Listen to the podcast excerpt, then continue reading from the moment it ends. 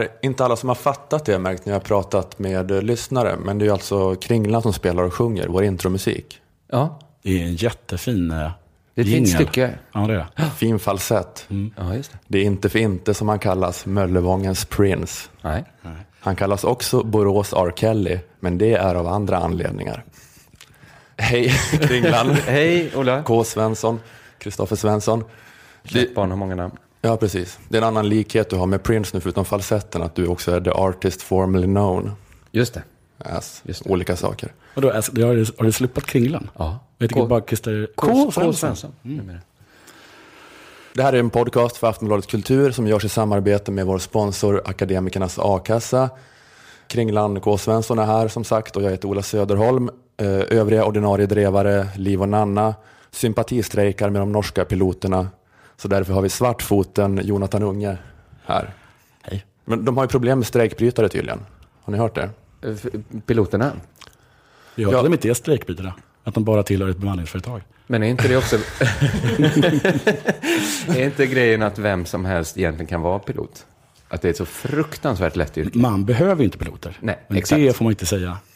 Nej, men jag tror ändå, det måste ändå vara en som har gått en jättelång utbildning som sitter i den där hytten. Även om det är en sån Eller grej de inte... Om man hyvelrakar en apa, sätter på en pilotmössa, så kan den också köra ett plan. Ja, men det, är för, det är för att planet flyger av sig självt med autopilot. Exakt. Jag Man måste att- bara sitta och komma ihåg, tryck inte på knappen som stänger av autopiloten. Hela tiden upp, så får man ha en extra pilot som också påminner om det. Tryck inte på knappen. Ja, ja, det kanske är så egentligen, men reglerna är väl fortfarande så att det måste vara en utbildad pilot som sitter där. Ja, ja, reglerna är Ja. sådana. Man har ju hört att det bara är till för att eh, passagerarna känner sig trygga med en pilot. Mm. Men att 90% av alla krascher är pilotens fel. Aha. World Trade Center till exempel. Okej, så att det är egentligen mindre tryggt att ha en pilot där. Ja. För att då kan någon råka slå av autopiloten. Ja, men så är det. Det hade ju varit tryggare om alla körde sådana eh, förarlösa Google-bilar. Ja, men är det inte grejen att om autopiloten råkar eh, liksom gå sönder, då ska den kunna flyga på riktigt? Men det kanske den aldrig gör. Det är ett stort om. Ja, det är faktiskt ett stort om, ja. Ja, men... eh, Så att jag menar, de har ett dåligt case, de piloterna. Det är svårt att löneförhandla för dem, tänker jag. När man vet att en apa kan göra deras jobb. Det är som att löneförhandla på P3. Ja, Ja. Vi kan ta in vem som helst. det är många som kan tänka sig jobba på P3 för en klase banan. Ja, det var verkligen vilken uppvisning av solidaritet från er sida.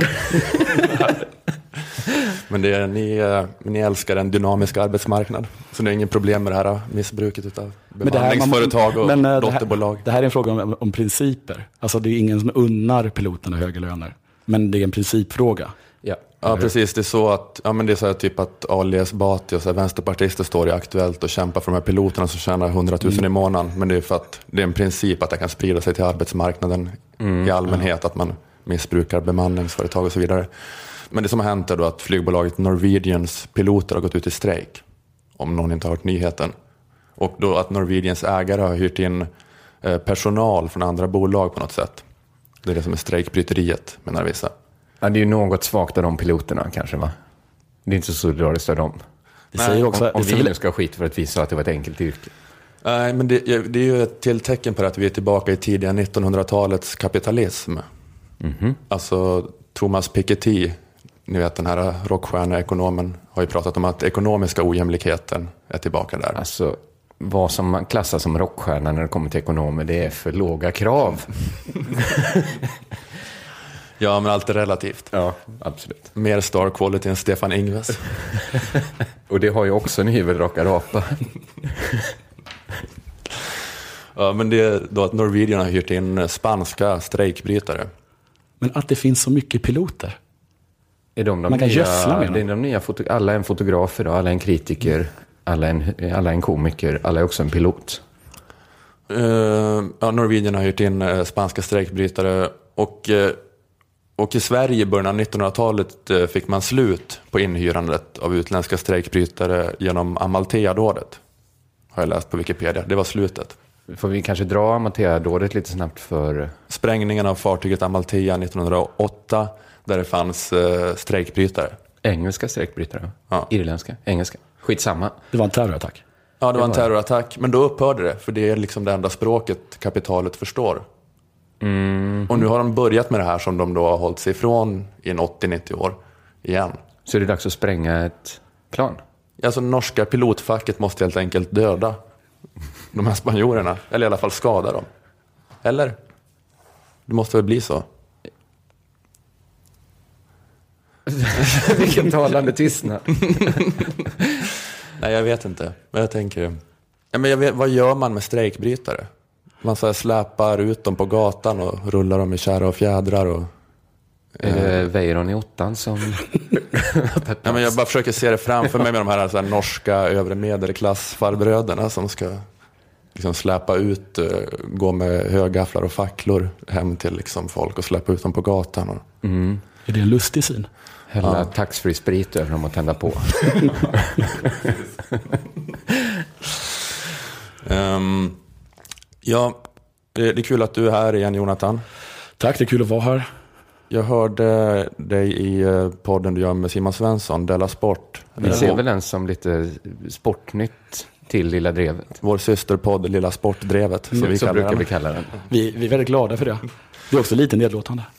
Men jag tänkte du gjorde, där, du gjorde en imitation där utav eh, hur Anders Borg lät när han träffat Dominika och upplevt liksom rivit sex för första gången i sitt liv och inte hade något annat val än att kasta sig i hennes armar och lämna allt. Och det här är en lite jobbig begäran, men jag undrar, skulle du vilja göra den imitationen igen för våra lyssnare? Men varenda gång jag gör det, då spelar du sen upp det och skrattar åt det. inte, inte med, utan åt. Det gör jag självmål här. Jag tror det lät så här. Då.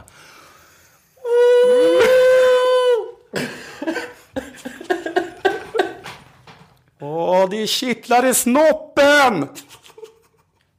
Gissar jag. Det är gissningar det här. Imma på glasögonen. Det kittlar liksom från låren upp i magen. Anders Borg berättar om den nya kärleken. Det kittlar från låren ända upp till magen. Ni måste förstå, förstå att jag lämnade min fru. Det var, det var som det kittlade. Bara fortsätt att kittla. Det var som att min penis nös. Ja. Stormkokare i pungen. Ja, men då är vi igång va? Ja, det är vi.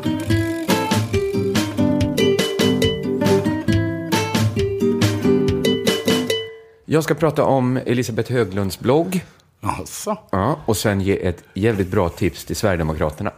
Men låt mig börja med att ställa en fråga till er, Ola och Jonathan. Tycker ni att det är ett, för många tiggare på stan, två, lagom många tiggare på stan, eller tre, för få tiggare på stan? Det är en knivig fråga. Jag tyckte i början att det inte var ett problem. Nej, Jag har börjat svänga. att det är för få, att det börjar bli ett problem.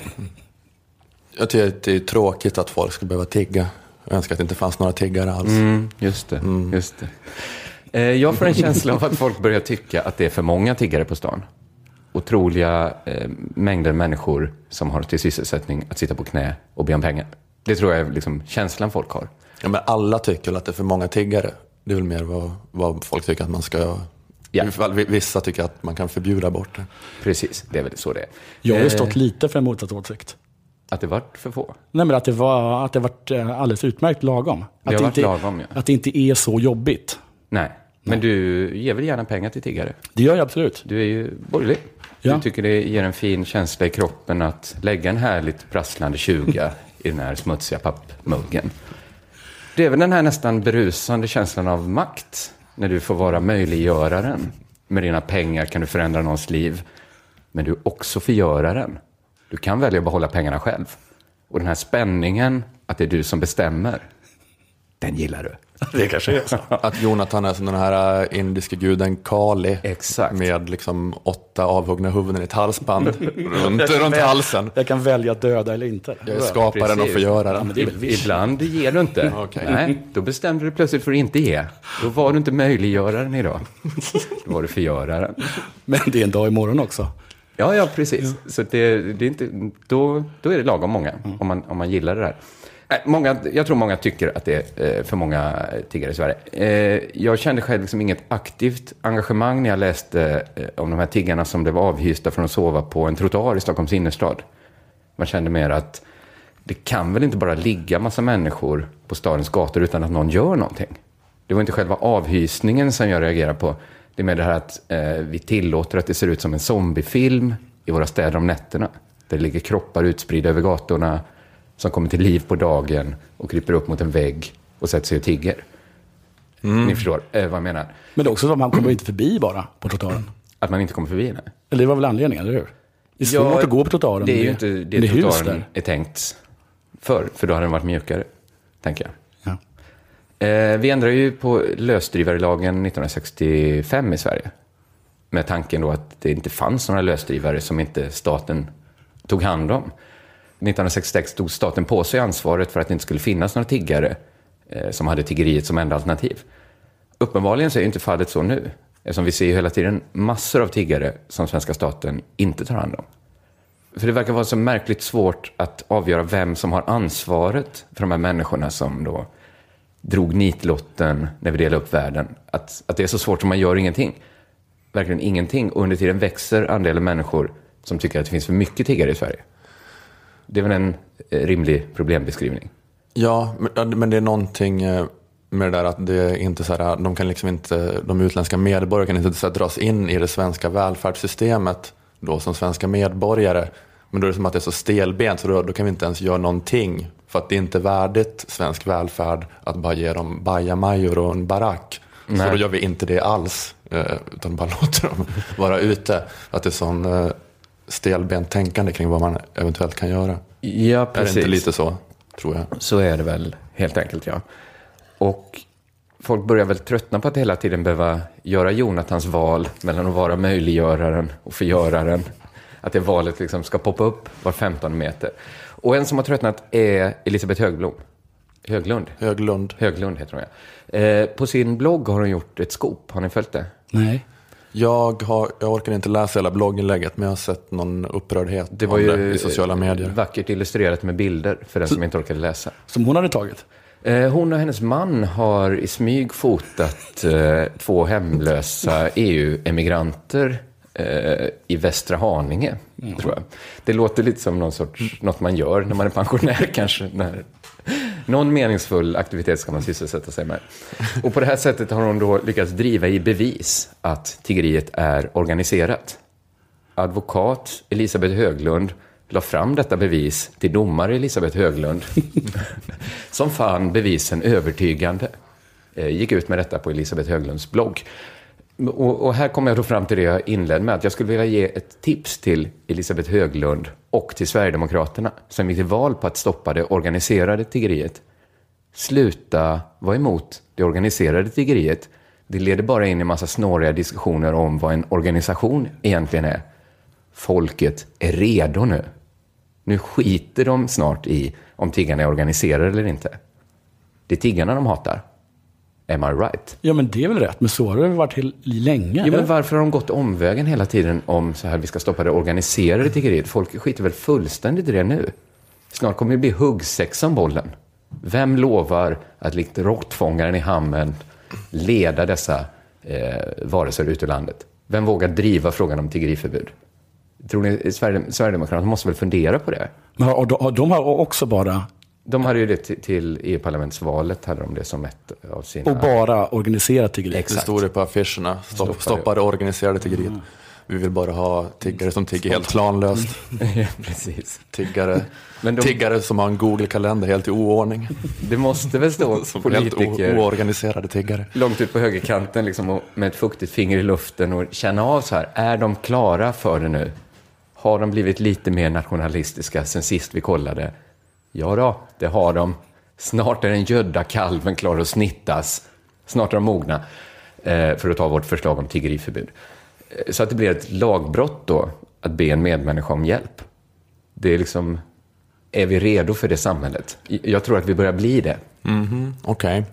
Det är i alla fall min känsla av att, att, att liksom, det känns bara onödigt av Elisabeth Höglund att försöka driva det här om att det skulle vara en organisation, att det är det som är problemet, när det är så uppenbart att folk faktiskt tycker att tiggeriet i sig är problemet. Så man spelar på pöbens känslor så är det inte som att så här, organisation är det som väcker, eh, rör upp dem, utan det är mer bara att De tycker, de tycker att det är störigt i allmänhet, Ja, alla SD-väljare och så. Att spela på pöbelns känslor är ju utmärkande för liksom ett postpolitiskt klimat där man liksom bara lyssnar av vad folk vill ha.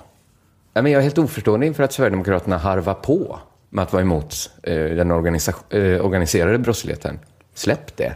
Folket är liksom moget för mer explicit rasism. Ehm, Men jag tänkte på det här att folk var så arga på Elisabeth eh, Höglund nu över det här. att- För för jag såg, eh, vet ni ståuppkomikern Bill Burr? Eh, Han har någon ny, till namnet? ny special. Men han hade något skämt i den.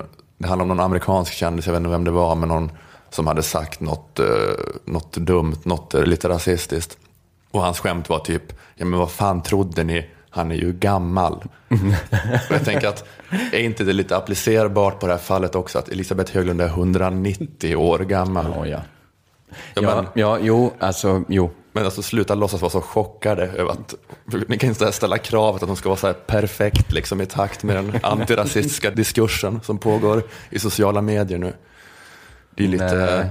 jag menar när hon liksom växte upp, då var det ju att man eh, tvångssteriliserade romer och eh, Ja, eller jag menar bara, bara överhuvudtaget att hon använde ordet, klarar av att använda ordet romer i den här debattartikeln Ja, och just inte zigenare. Det tycker jag borde räcka för att man skulle kunna se glaset som halvfullt. 190-årig tant var chockerande antirasistisk. Tycker jag att ett, ett Zetras vinkel borde ha varit när de skrev en artikel om det Just, här. du är glad att hon och hennes man inte gick fram och steriliserade de två romska kvinnorna.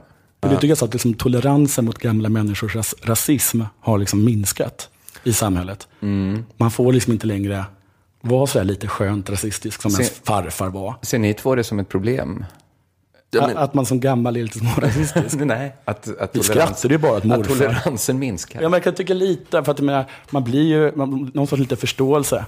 Min, min morfar säger att, eh, att de, de svarta inte kan hantera demokrati. Ska jag då varenda gång säga åt honom? Eller ska jag skratta överseende? Bara vänta på att han, ska ska, dö. dö. Det, ska Ja, han det gjorde snart. jag. Det ska ju Elisabeth Höglund också göra. Det spelar väl ingen roll. Det spelar väl fan ingen roll alls. Min syster jobbade på ett, eh, på ett eh, ålderdomshem och hon känner väldigt starkt att man ska rätta folk när de har dåliga, eh, liksom, sun, sun, sunkiga åsikter. Men det gick ju bara ut på att hon gick, gick, gick, gick runt och, och skällde ut människor åtta timmar per dag. Mm. Ja, men det var ju en nyhet Skakade lilla Agda. Så Om- kan du inte säga. Vägrade lägga om hennes liggsår. Men det, det var en nyhet i veckan om ett ålderdomshem där de gamla fick igenom sitt krav på att slippa ha personal i slöja. Hade de, exempel. hade de eh, lyckats eh, organisera sig så? Alltså, det är Att göra en min, omröstning? min erfarenhet av att ha jobbat i vården är ju att de gamla gärna bad och få slippa få en, en invandrare. Det är ju ett lite jobbigare fall, för då går det ju ut över då människor, unga människors eh, möjlighet att ha ett arbete. Alltså det känns ju lite mer komplicerat, men att, att gamlingar bara sitter och gaggar, att, att så här, vara så chockad och arg över det på, i, på Twitter. Alltså jag menar, Elisabeth Höglund var ju antagligen med i sådana liksom pöbeluppbåd och man jagade romerna ut ur stan med högafflar och facklor när hon var ung. Jönköpingskravallerna. Ja, precis. var där och slängde sten. Elisabeth var där. De Längst sälj- fram. Ja, precis. För att de, de hade sålt kattguld, gick det ett rykte om. Så jag menar, jag tycker att hon är chockerande progressiv. Men det är- med tanke på det. Det blir ju så här, när de, de lär ju ut sociala medier och sånt på ålderdomshem. Mm, det Då kan får ju man ju, vara... det är kul att de då kan dela med sig. Men då får man ju räkna med att det blir så här. Ja, Uh, vad heter hon? Elisabeth Men Höglund. någon lärde henne blogga. Ja, ja. men det är ju det men- det är liksom, hon har en blogg, men vad ska man göra? Alltså, Jan Helin har ju sparkat henne från Aftonbladet, det är ju redan gjort. Och så här, nu har hon en blogg, men ska hon man- sitter och gaggar. Och det får inte, det får inte pågå. Men på vilket, eh, vilket vad heter det, webbhotell ligger bloggen? Kan man gå in och kräva att de släcker ner den? I amerikanska The Office så lurar de en att ett vanligt Word-dokument är en blogg. Det är kanske något sånt, man skulle bara öppna Word åt henne och säga, det här är din blogg, allt du skriver här kommer ut så alla kan läsa det. Tror ni Håkan Hellström fortfarande spelar sin låt Zigena Live Dreaming? Han avslutar varje konsert med den. Ja, det är länge sedan man hörde den liksom Zigena-romantiken. Den är med på um, den här live, live på Ullevi, Ja, vi- uh, DVDn och skivan. För det är ju en av hans bästa låtar, men den är ändå... Det är liksom en bild av, av liksom romer som man inte hör så mycket idag. Liksom. Att jag vill bara leva Zigena Live Dreaming. Gå runt med för korta byxor och hängslen och sälja morsans gamla kastruller. Och Men är det, zigenarklädsel? Jag, vet, jag tänker att Håkan har den att man bor i en jättemysig cirkusvagn av trä och har en, en, en stor lufsig hund som tittar ut genom fönstret med hatt och slips på sig. Men det är väl väldigt Göteborg att vara 20 år efter övriga Sverige med att ändra på sånt lingo. Ändå, Ja, jo. att, att eh, det är bara de enda i min egen ålder som jag liksom har hört använda ordet neger eh, på ett så här obekymrat sätt är göteborgare tror jag. Ja, ja, absolut. Och då får man ju förståelse för det. Ja. Precis. Vad fan trodde du? Han är från Göteborg. Orka Elisabeth- hålla på och ställa krav. Elisabeth Höglund och göteborgare kan vi inte ha de kraven på som vi har Nej, i övriga samhället. Låt dem gagga. De dör ut snart. Min mamma gick ju precis när hon, jag vet inte om jag dragit det, men hon, när hon eh, blev pensionär. Alltså, alltså eh, hennes eh, krönika exakt efter att hon blev pensionär. Så handlade det om att eh, Nigella, och jag, kommer, jag har inte riktigt läst det, men jag tror att eh, poängen var att eh, hon var något av en hora och förtjänade att få stryk. Ja, det var någon sån här bild som läckte ut och hennes eh, kille tog strypgrepp på henne på en Just det. restaurang. Och sen så var det så här att, fy fan vilken vidrig kille, var då den allmänna känslan. Sen så problematiserade din mamma Cecilia Hagen det i en Expressen. Den fick ju massa skit. Men då, eh, vad heter det? Då, då var det som att även hon hade bestämt sig tror jag, i sitt huvud att jag är pensionär. Och nu äntligen kan jag säga sådana här saker. Hon ställde sig Och det är liksom på något sätt en av de få liksom, plussen med att vara pensionär. En spade och en spade och en hora en hora. det kan jag säga nu. Ja, det får man Men de äter kattmat och ska dö snart. Ska, ska de inte liksom, ska man, man måste få ta plussidan av det också. Ja, ja. Elisabeth Höglund, eh, Cecilia Hagen och alla från Göteborg.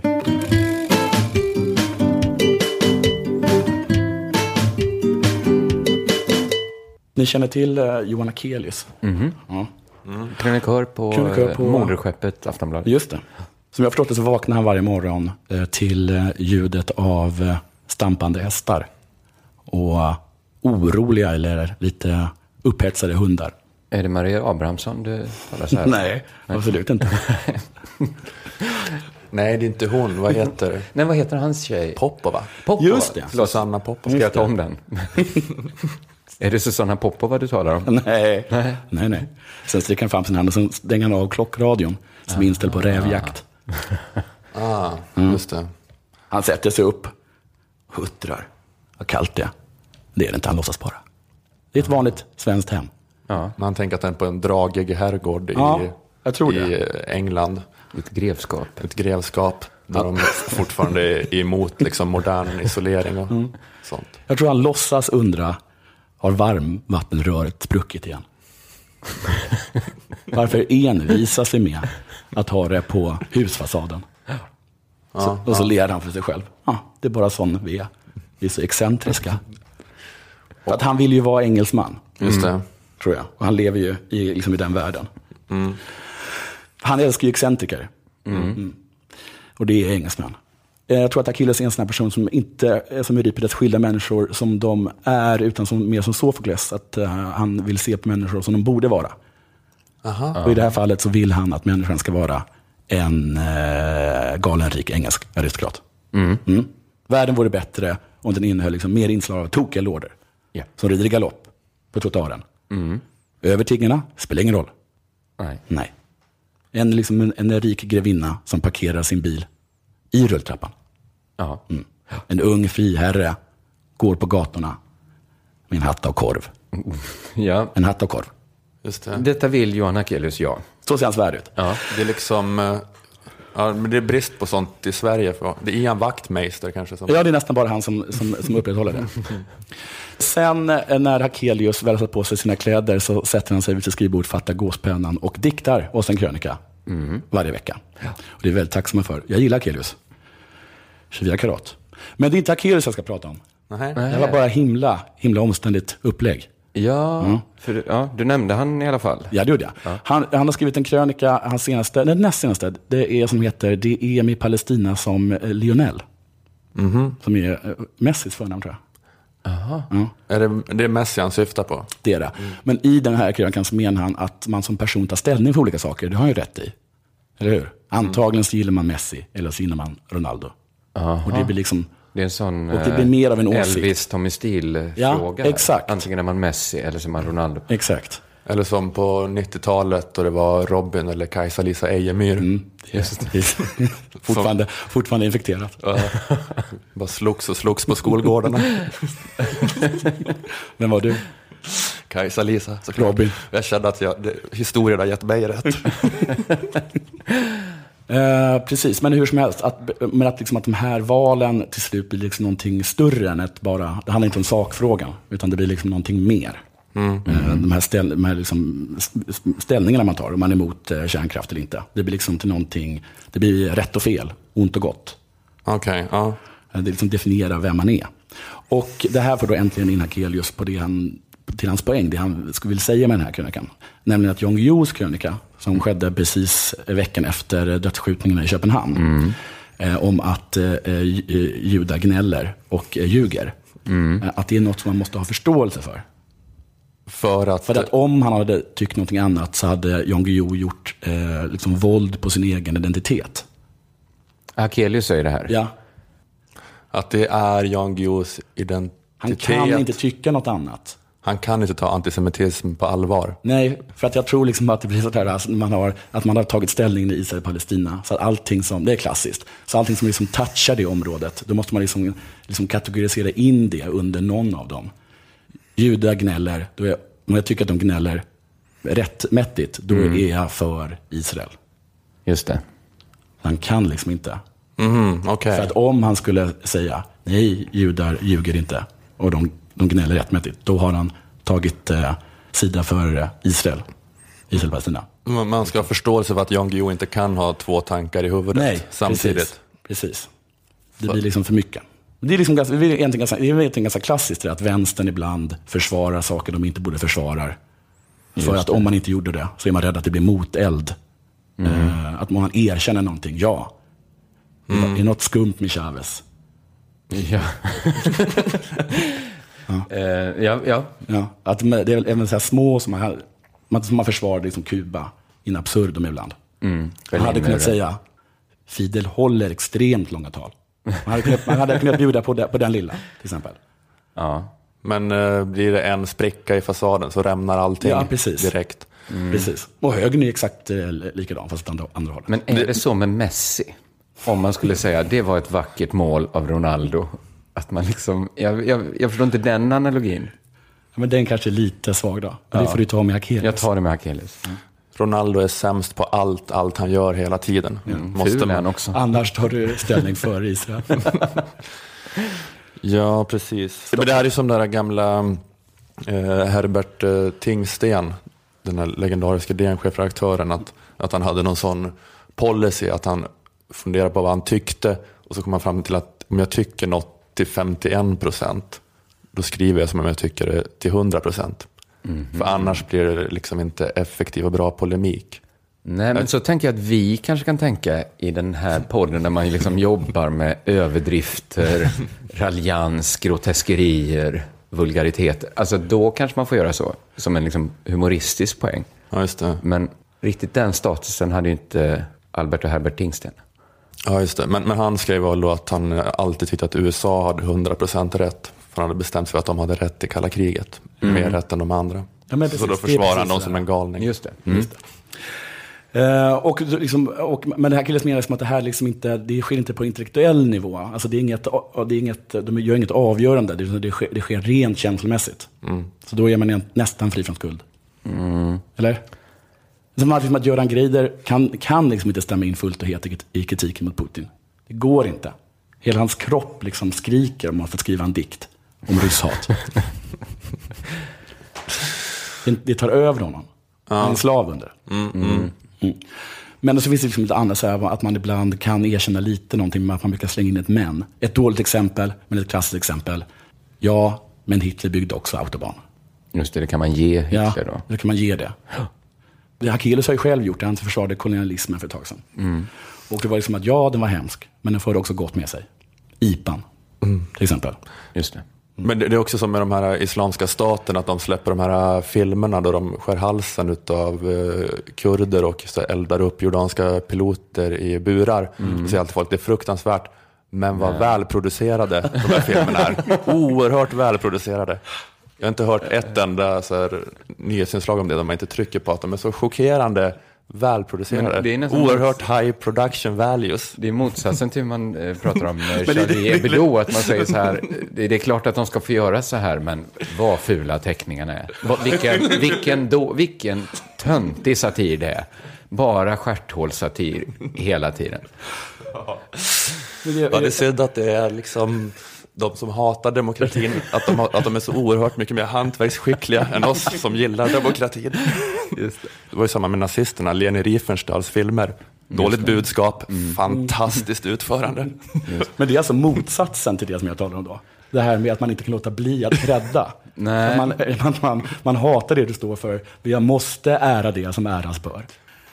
Eh, nu tänker inte jag gå in på om Jan Guillous krönika, för jag har inte läst den här, men Du har inte läst Jan Guillous krönika? nej, så jag tänker inte gå in i den i Nej. detalj. Nej. Eftersom jag inte vet, jag vet vad den handlar om.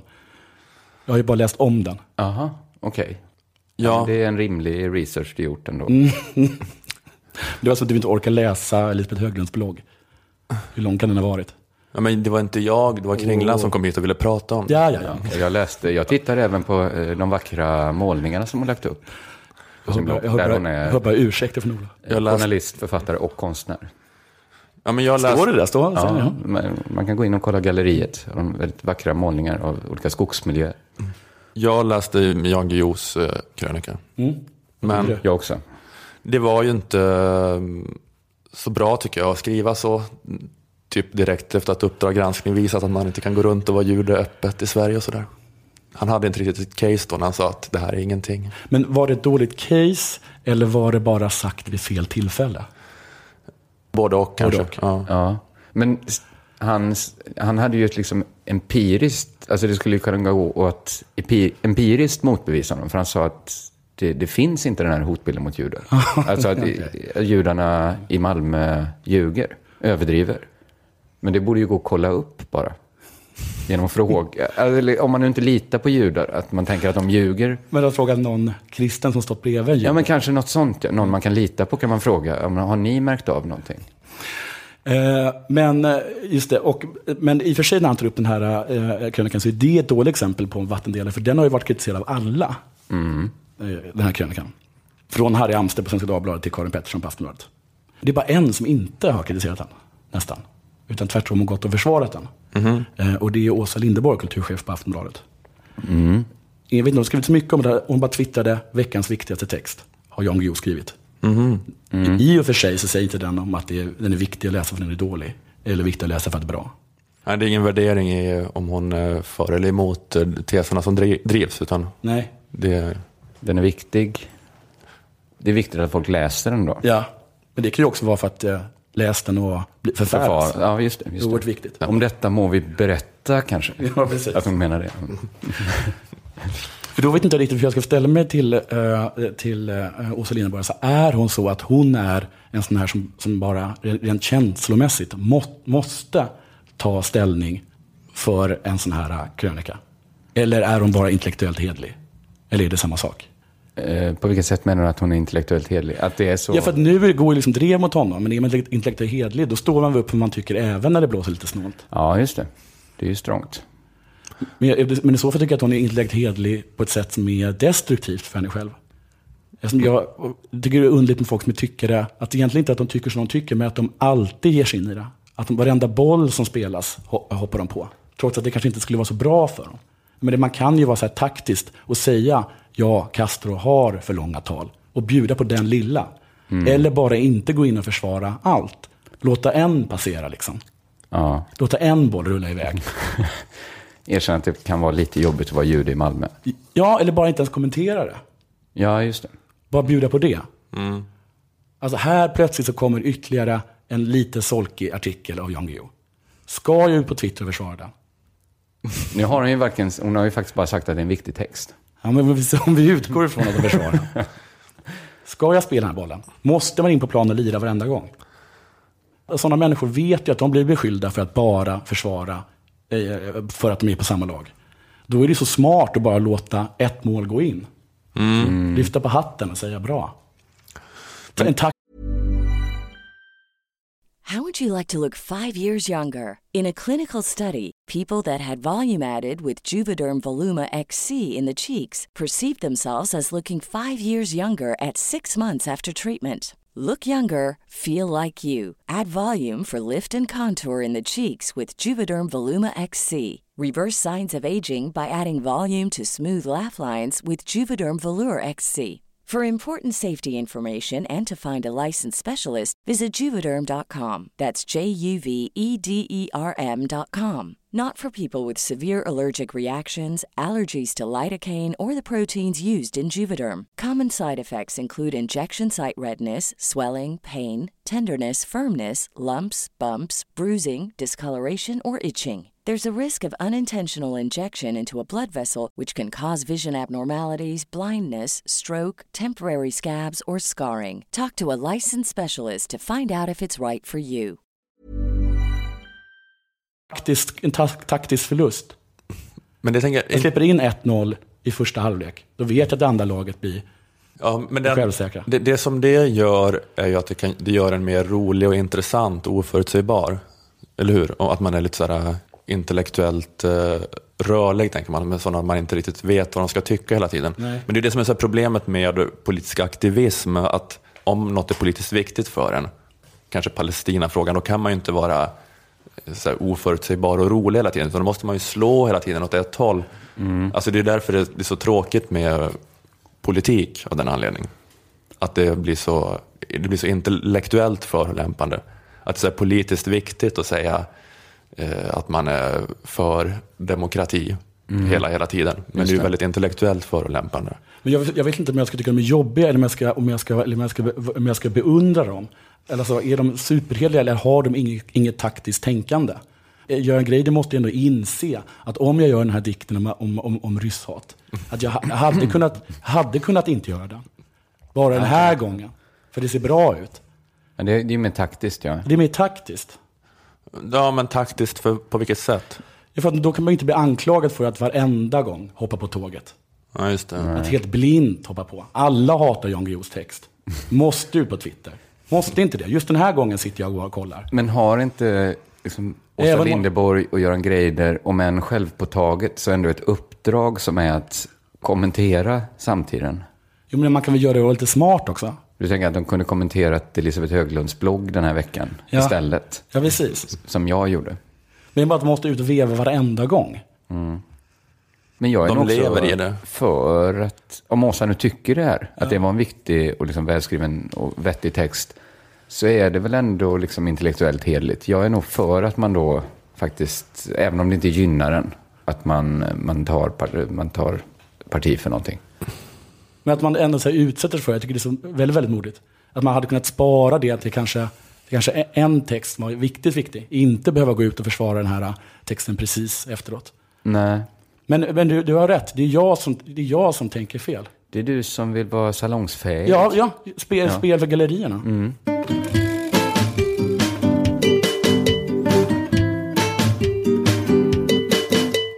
Både Agenda i SVT och Godmorgon Världen i P1 har på senaste haft eh, reportage om besvikelsen på internet. Jag vet inte om ni har sett det eller hört det. Besvikelse för vad? ja. Att det blev inget av med internets utopiska löfte. Att internet skulle skapa demokratin 2.0. Förverkliga Habermas offentliga rum.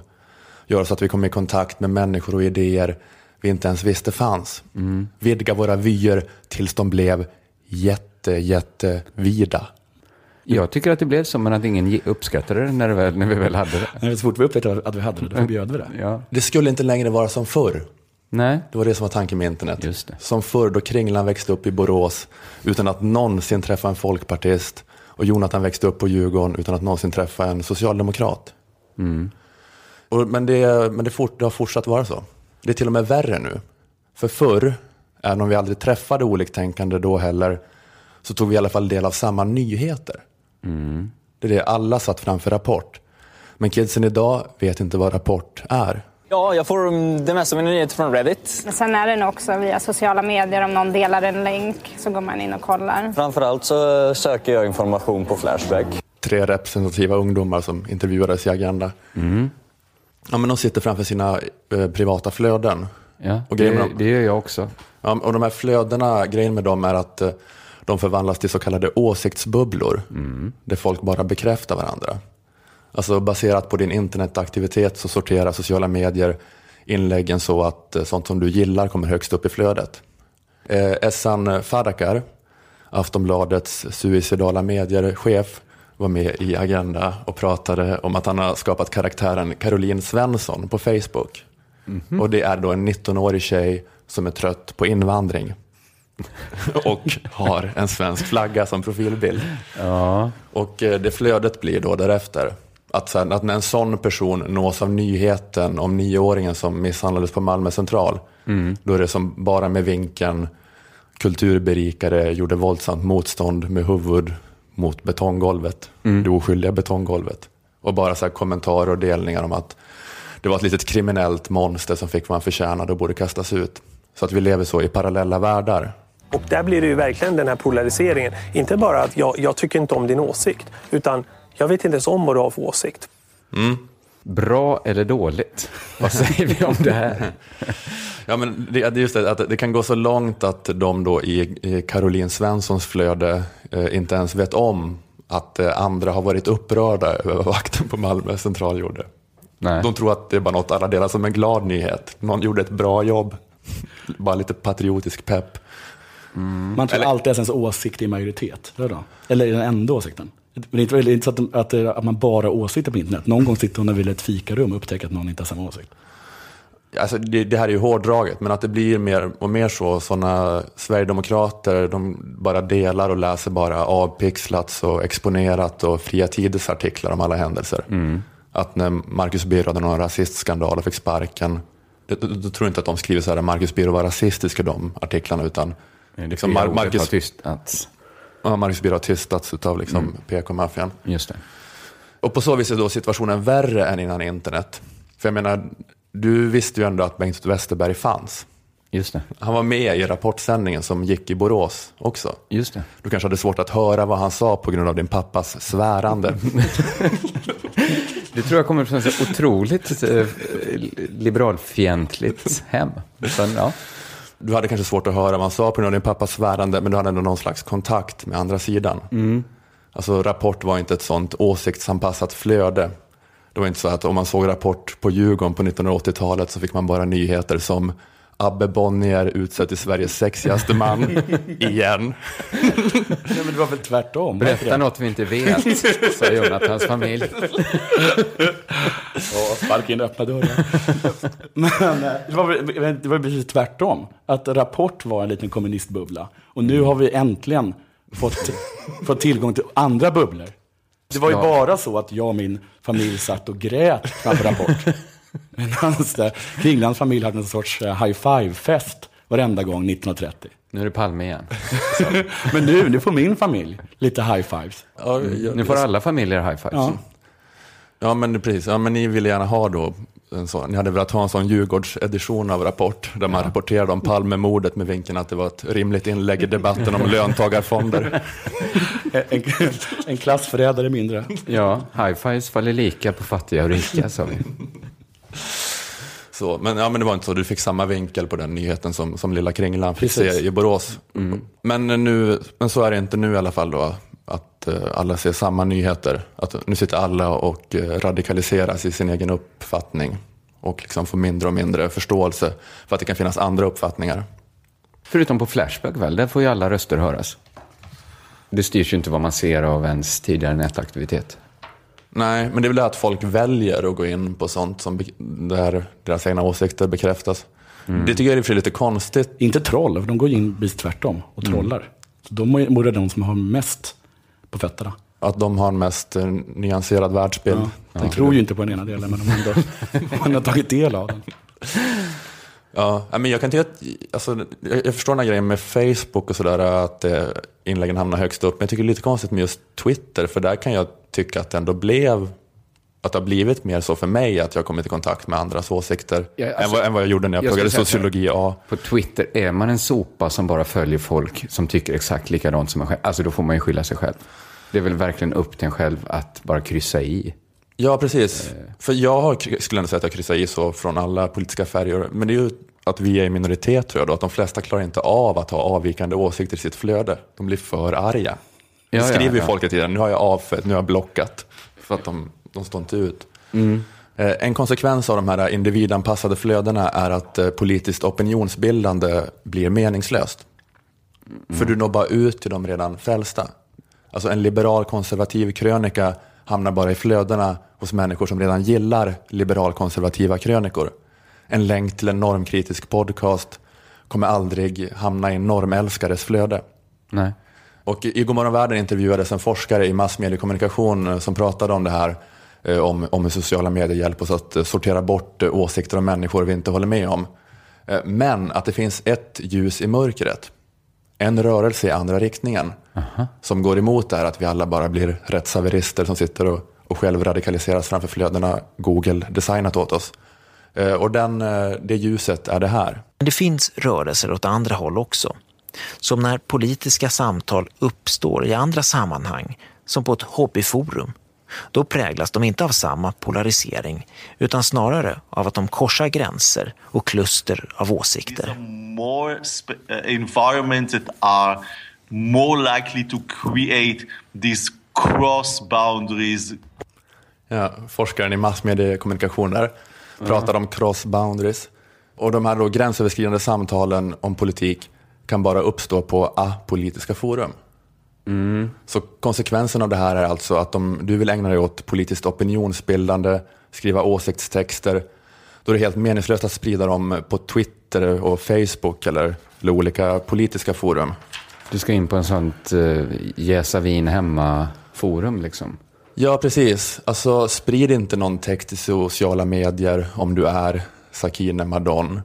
Utan gå in på forumet på West Ham Uniteds svenska fansida och skriv Visst, Mark Noble är en kämpe och klubbikon, men jag tycker inte att han är tillräckligt bra för ett lag som siktar på övre halvan i Premier League. Han har för lågt bolltempo och passar bara i sidled och Sverige borde gå med i NATO. Det enda chansen en NATO-förespråkare har att eventuellt nå någon som inte är NATO-förespråkare. Alla politism-skribenter, sluta skriv på politism. För det är som att inte skriva alls. Utan registrera dig på ett Drakar och Demoner-forum och skriv Håller med Wulfrik i hans post om att alvernas namn och språkkultur i Trudvang är huvudet på spiken. Det var ju som bekant Tolkiens kunskaper i finska som lade grunden för allspråket Quenya i Midgård. När det gäller att bestämma invånarantalet i stormländerna har i alla fall jag utgått från Islands befolkningstäthet på 900-talet. Jag anser att Sara Skyttedals förslag om att ta ifrån svenska IS-krigare medborgarskapet leder till ett vi och dom-tänkande och till en rasistisk polarisering. Så kan de göra. Så, mm. Då kanske de når någon oliktänkande. Men, men när de skriver det här på pol politism, då är det exakt som att inte skriva det alls. Men de kommer säga, jag håller med dig om, jag, nej, jag, jag, jag, jag står inte ut med vad du säger om alverna, men du har en poäng om Skyttedal. För det, även där så finns det ju. Även de forumen kanske är så nischade så man får då... Ja, just det. Men, Så det är alvvänner bara då som hamnar där. Ja, ja, precis. Man, man skriver ju bara för folk som tycker likadant om alverna. Ja, men precis, bara för att man tycker något om alver så kan man kanske vara både vänster och höger när det gäller skattepolitiken. Absolut. Så då funkar det åt andra hållet. Om du har en åsikt som du vill nå ut med om alver, då skriver du på politism. kommer i en bisats. Ja, precis. Att det, man måste liksom, ja, man måste kämpa för att lura de här liksom, flödena. Och alla Sverigedemokrater på Flashback, det är helt meningslöst att skriva i tråden om Mona Sahlin. Alltså alla som är inne där är ju redan överens om att hon är de facto ledaren för Islamiska staten. Så byt tråd Mats Dagerlind. Gå in i tråden om porrorsakad impotens. Där är han redan. Gå in där och skriv styrkekram till dig Jont89. Gräv inte ner dig för att du fick ett återfall. Se det istället som positivt att du klarade en vecka utan porr och sikta på att klara tio dagar nästa gång. Det kommer kanske aldrig bli perfekt, men strävan och önskan att sluta gör oss bättre än vad vi var innan. Muslimernas höga nativitetstal gör att vi snart kommer vara andra klassens medborgare i vårt eget land.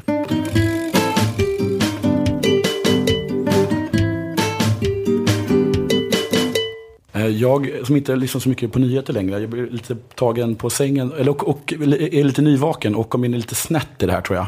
Så ni får ha, ni får ha eh, förståelse för mig. Men eh, det här med eh, Alexandra Pascalido, att hon, har, hon slutade på grund av att hon fick ta emot så mycket hat. Flera timmar slutade hon väl?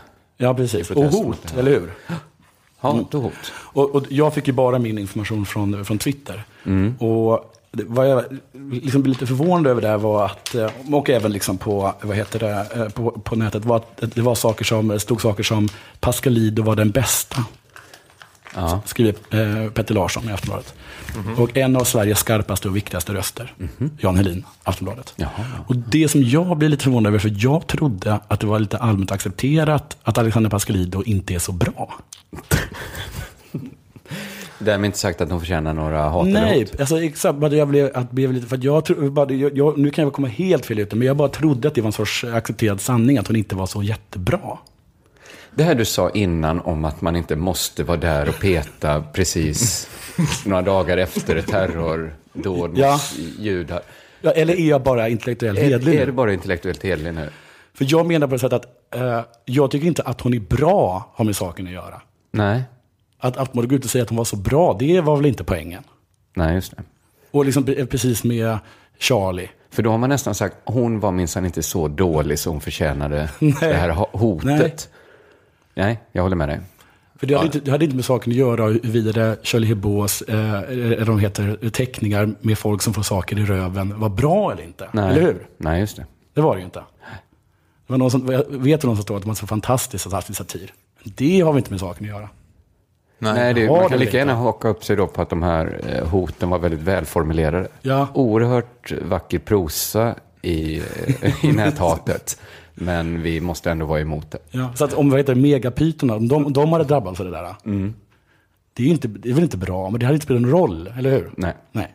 Så jag vill bara säga, je suis Pascalido, men jag tycker inte kanske att du är så bra. Nej. Nej, Nej, nej. jag har inga Men det gör ju inte- åsikter om, eh, om henne. Nej, jag brukar lyssna på P1 Morgon, men Ring P1 går igång. Det är som att så här, sitta med sån där rodeo-tjur som är på barer. Fast en sån här mental rodeo-tjur. Att man så här, klarar kanske, kanske sex sekunder, kanske nio sekunder innan man så här, kastar sig på eh, knappen för att slå av, Just det. slå av radion. Så att jag, jag som inte tagit del av hennes arbete där alls. Nej, men du är väl ändå Alexandra? Absolut. Ja. Spelar ingen roll om hon är bra eller inte. Nej, nej, nej. nej, nej. Det var din invändning mot... Det var en fråga. Det var en fråga. Eh, nej, men vi står bakom dig i det här. Vad är det hon har utsatts för?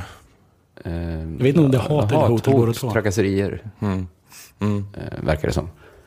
Och det är jag emot. Ja, Jag skulle kunna vara den pissigaste journalisten i världen och jag hade varit emot det. Men det är kanske inte det som är frågan. nej. Nej, men eh, det blir ändå skönt tror jag för Alexandra att få det här stödet och få liksom att du understryker det här att hennes uselhet spelar ingen roll. Nej. Gång på gång på Det är gång. väl egentligen det mest ärliga stödet. Du duger inte, men du duger. Ja, Är det det du vill säga? ja. Mm. Jag måste gå nu.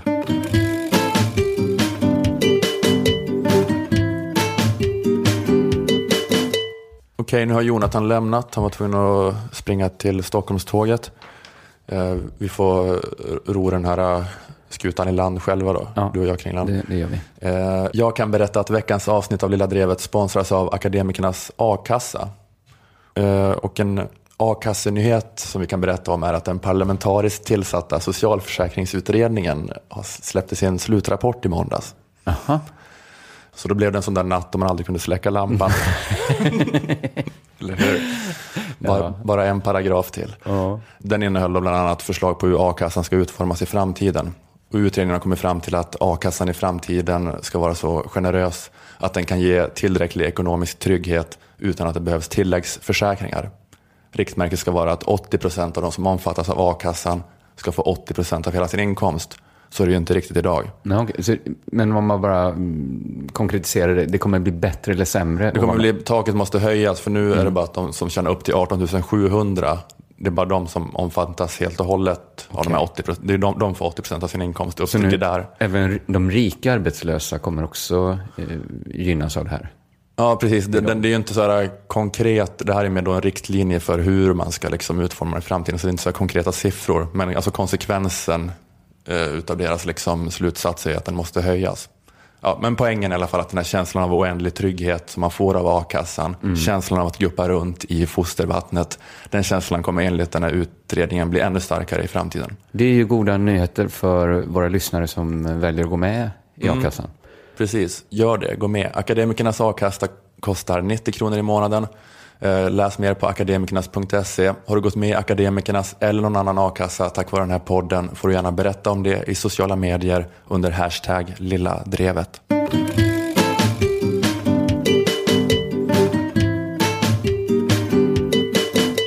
All right. Eh, Ola, du känner till eh, Rättviseförmedlingen antar jag?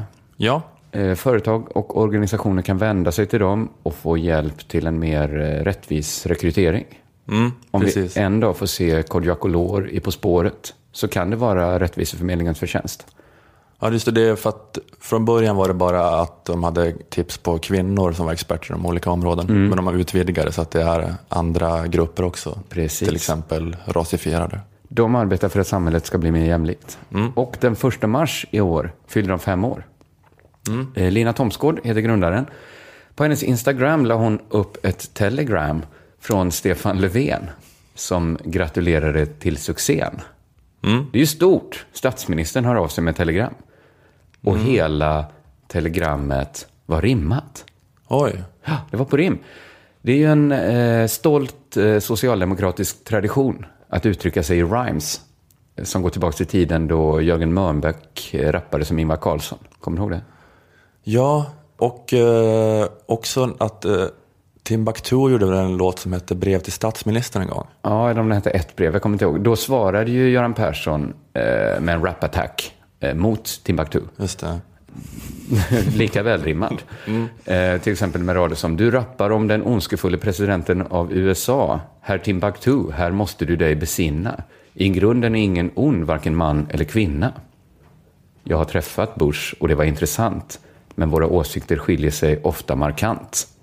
Det han gör är nog bäst för USA. Det är ju därför euron jag vill ha. Så det var ett härligt sånt rap-attack, grötrimmande, som han svarade med. Ja, men det är inte så dumt. Och innan dess så var, blev ju Mona Sahlin upplockad av Feven. Du minns kanske när hon rappade “Säga vad ni vill, men ingen baxar som Sahlin”. Just det. Så det finns den här, och vi har ju, minns väl alla Håkan Juholts underliga spoken word-hälsning till Lennart Holmlund? Kommer du ihåg den? Ja, just det. Jag spelar in den om du vill, vi behöver inte spela hela kanske, men... Ja. Äntligen räcker inte som ord. Nej, fy fan i helvete vad glad jag blir när jag hör att Holmlund äntligen ska sluta med politiken. Det öppnar helt nya möjligheter för mig. Nu kan jag lämna min skydda tillvaro här i paradiset i Småland och slå mig tillbaka till makten. Holmlund has finally left the building. It's now or never. Holmlund, don't be cruel. Och du och jag, vi vet att detta betyder ju kiss me quick. Han hade liksom den eh, liksom spoken word-intonationen. Eh, Som det är Daniel Suhonen som har skrivit den här. Mycket möjligt. Eh, nu var det i alla fall eh, Stefan Löfvens tur att rimma. Också Olof Palme, Hjärta Latin Kings. Just det. Där var det mer hiphoparna som älskade Palme. Han var ju inte så Ja. Latin-fans riktigt. Ja, just det. Men, Men- det är i alla fall det, men- det är en, det är en o- oerhört stark spaning där med sosse, Sossar hiphop. och hiphop, ja. Det finns eh, fler än tre exempel. Ja, men precis. Och det, jag tror det är i det ljuset vi ska eh, förstå Stefan Löfvens rimmade telegram till Rättviseförmedlingen. Som inleds. Sverige är kanske världens mest jämlika land, men det bygger på att så många är så kassa. Det blir som en droppe vatten, kallar sig för ocean i ökensand. Bara för att den råkar ha störst massa. Ja, det är lite... Det är poetiska utflykter som, som man kan tillåta sig inom rappen. Eh, För att den har störst massa. Droppen har större massa än sanden. Jag, jag, jag är inte så kemist. Eh, nu börjar jag läsa här, men jag kände att jag gjorde inte riktigt texten rättvisa. Så jag bad Malmö-rapparen Kalahari Svensson spela in den. Du känner till Kalahari kanske? Nej, det är en ny bekantskap Ja. för mig. Eh, han är en sån här klassisk Malmö-rappare. Rappar om så här falafel och, och liksom gå, vara på Möllan och hänga runt. Och så. Eh, Så jag tänkte, det är så här Stefan Löfvens telegram till Rättviseförmedlingen är tänkt att låta Malmörapparen Kalahari. I ditt öra. Telegram till Rättviseförmedlingen på deras femårsdag den första mars 2015. Uh, uh. Sverige är kanske världens mest jämlika land, men det bygger ju på att så många andra är så kassa. Det blir som en droppe vatten, kallar sig för ocean i ökensand, bara för att den råkar ha störst massa. Nej, vårt samhälle håller fortfarande så många människor tillbaka. Diskrimineringen och osynliggörandet är en skam och ett hån. Därför gläds jag åt att ni är med och gör det enda raka och arbetar för lika rätt oavsett om du är eller var du kommer ifrån. Nu den ut till England, Italien, USA, snart kanske ännu längre bort. Det är en utveckling som är otroligt bra, inte minst för att jag gillar export. Så kära vänner, var stolta men inte nöjda över resultatet. Jag önskar er lycka i den fortsatta succén. Länge leve rättviseförmedlingen, ner med patriarkatet med vänliga hälsningar. Stefan Löfven. Stefan Löfven. Stefan Löfven. Eh, Malmörapparen Kalahari alltså, som bevisar att sossarna plus sossarna, hjärta, hiphop lika med sant. Jätte, jättebra. Underbart. Ja, han är Ja. duktig, Kalahari. Ja, han har nog en ljus framtid tror jag. Mm. Som, Jag tänker att han kanske ska rappa in eh, Palmes gamla tal eller något sånt där. Det passar Kalahari. Jag tänker att varför är det så här att sossarna och hiphop går så bra? eh, Varför är de two peas in a pot? Och jag tänker att det är så här, att när det kommer en ny ungdomskultur som bär fram en anti-etablissemangsidé så brukar etablissemangets första tanke vara att se det som ett problem. Något som utgör ett hot mot den rådande ordningen. Men de flesta subkulturer blir starkare av att motarbetas. Så det finns en mycket bättre, mer satanisk metod att bara acceptera, ge plats till de som skriker om att det inte finns någon plats åt dem. När punkarna skrek så här, ner med hela samhällsbygget, så sa samhället, vill ni ha replokaler? Här är en vuxen person med bockskägg och keps. Han gör världens godaste pizzamackor och han kan lära er stämma era gitarrer. Att det är den, det är liksom den, eh, den metoden man använder sig av.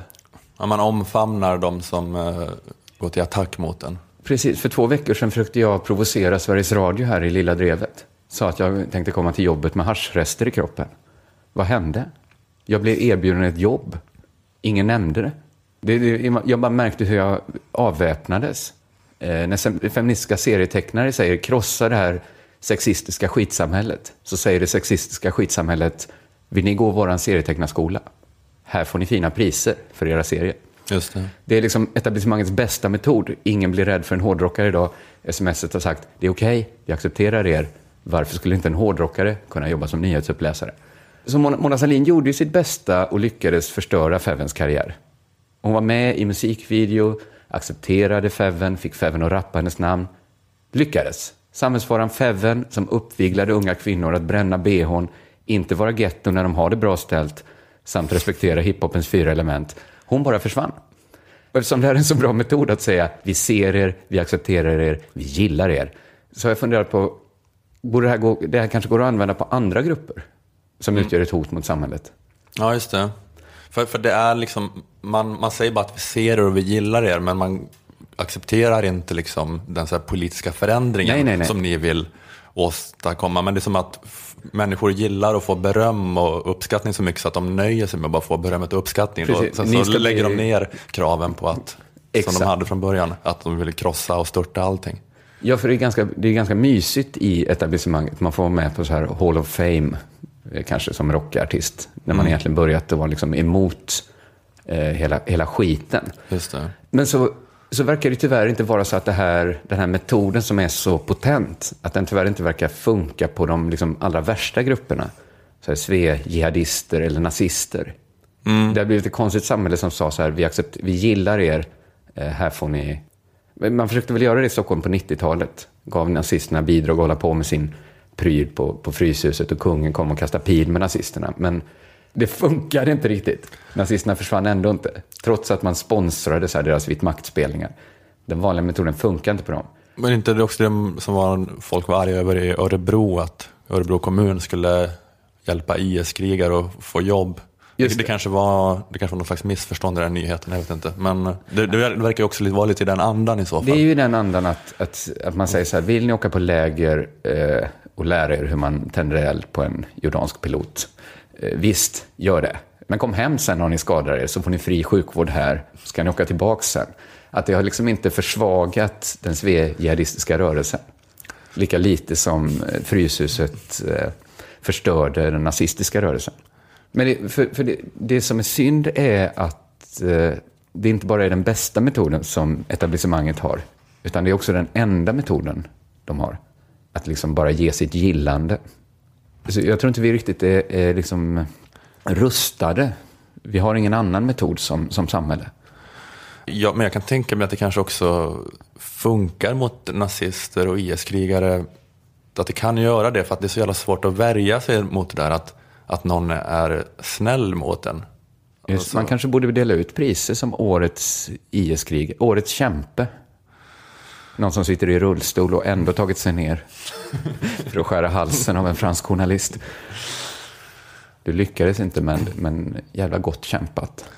Ja, men så är det väl när, eh, när liksom så borgerliga kulturinstitutioner ger priser åt olika kommunister mm. så är det ju egentligen de facto så att de ger priser till människor som vill att de ska skjutas. Alltså egentligen är det så. Ja, Men det är så långt ifrån att det ska ske i praktiken. Ingen tar Sven Wolters hot om att störta det borgerliga samhället på, all, på tillräckligt mycket allvar. Nej.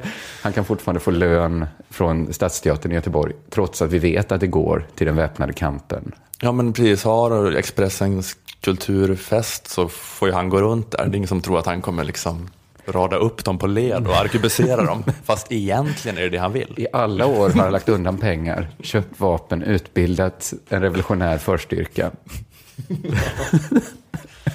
Gud vad det hade varit överraskande om Sven Wollter ledde en sån statskupp nu. Ja, är det, är det så jävla effektivt det där och liksom att ge någon beröm och hylla någon och vara snäll mot någon? Mm. Det är kanske är där vi landar, en sån uh, Rune Andreasson-insikt. Var snälla där ute. Krama, krama en nazist. Ja, precis. Men det är också något eh, då, alltså något destruktivt i det också om man är, sådär, om man är liksom systemkritisk. Alltså det är ett sätt för systemet som kanske det så kapitalistiska systemet som kanske är destruktivt på olika sätt och mm. gör att människor far illa. Men det kan upprätthålla sig självt genom att bara le mot alla sina kritiker och säga vilken gullig kommunist du är, här får du ett pris. Det är och så bara smälter de. varmt leende. Det är väldigt få som liksom klarar av att värja sig mot det. Och säga så här, jag vill inte ha er äckliga skit. Nej, precis. Um, så, att, så att det finns ju också då ett väldigt, ska man säga, mjukt våld i att vara så här, i att mm. vara snäll på det här viset. Då. Att man kan ja, det... upp, upprätthålla sin regim. Ja. Så snällhet är också ett vapen. Ja. Det vi, vi landar i här. Will I use it for good or evil? Min snällhet, I don't know.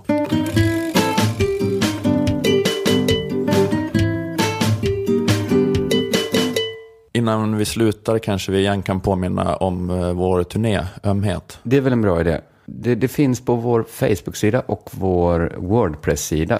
Sök på Ömhet och Lilla Drevet så tror jag ni hittar båda två. Ja, det är så här, omhetsturnén.wordpress.com och uh, Facebook-sidan heter Ömhet, en stand-up-turné med killarna från Lilla Drevet. Ganska snyggt och rent. eh, där finns i alla fall de liksom hittills eh, inbokade turnédatumen. Och det säljer, nu ska vi inte förhäva oss här, men det säljer slut ganska snabbt. Ja, precis. Jag tror I Stockholm har vi haft tre extra föreställningar och i Göteborg två eller tre, de kanske ytterligare en på gång.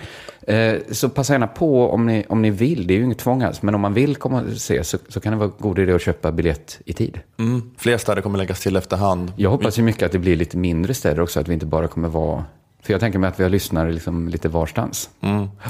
Men, ja, precis. Men nu är det mycket Stockholm och Göteborgs föreställningar som har släppts och säljer slut snabbt. Så om ni bor i de städerna eh, kan det vara en idé att skynda sig lite. Just eh, Jonathan vill också säga att även han är ute på turné i vår eh, med eh, Aron Flam, Ahmed Berhan och Branne Pavlovic. De har en turné som heter Sämst med E. Sämst. Info om den turnén finns på sämst med E, alltså sämst.se. Där kan ni kolla eh, vilka städer de besöker. Det här var en podcast för Aftonbladet Kultur som eh, vi gjorde i samarbete med vår sponsor Akademikernas A-kassa. Eh, jag heter Ola Söderholm, eh, K. Svensson, du var också med. Just det. Och eh, Jonathan Unge var här. Han, har- ja, Han var här en liten stund. han var här en liten stund. Ni kan kommunicera med oss via hashtag Lilla Drevet i sociala medier eller gilla vår Facebook-sida. Eller också en grej man vi kan säga är att det är någon som har startat en Lilla Drevet Wiki. Just det, inte på Wikipedia, utan en hel wiki. Alltså att det är, Ja, alltså wiki-värld om Lilla Drevet. det är ganska roligt att följa. Jag vet inte om det är bara en egokick eller om, någon, om det också är allmänintresse, men det är lite roligt att se den fyllas på och växa. Och det kan ju vara lite rörigt med alla avsnitt av Lilla Drevet. Att där skrivs det lite vad vi har pratat om i vilket avsnitt och sådär. Och sen så är det... Ett bra index. Så- Eh, man hittar dit, det finns en länk på vår Facebook-sida.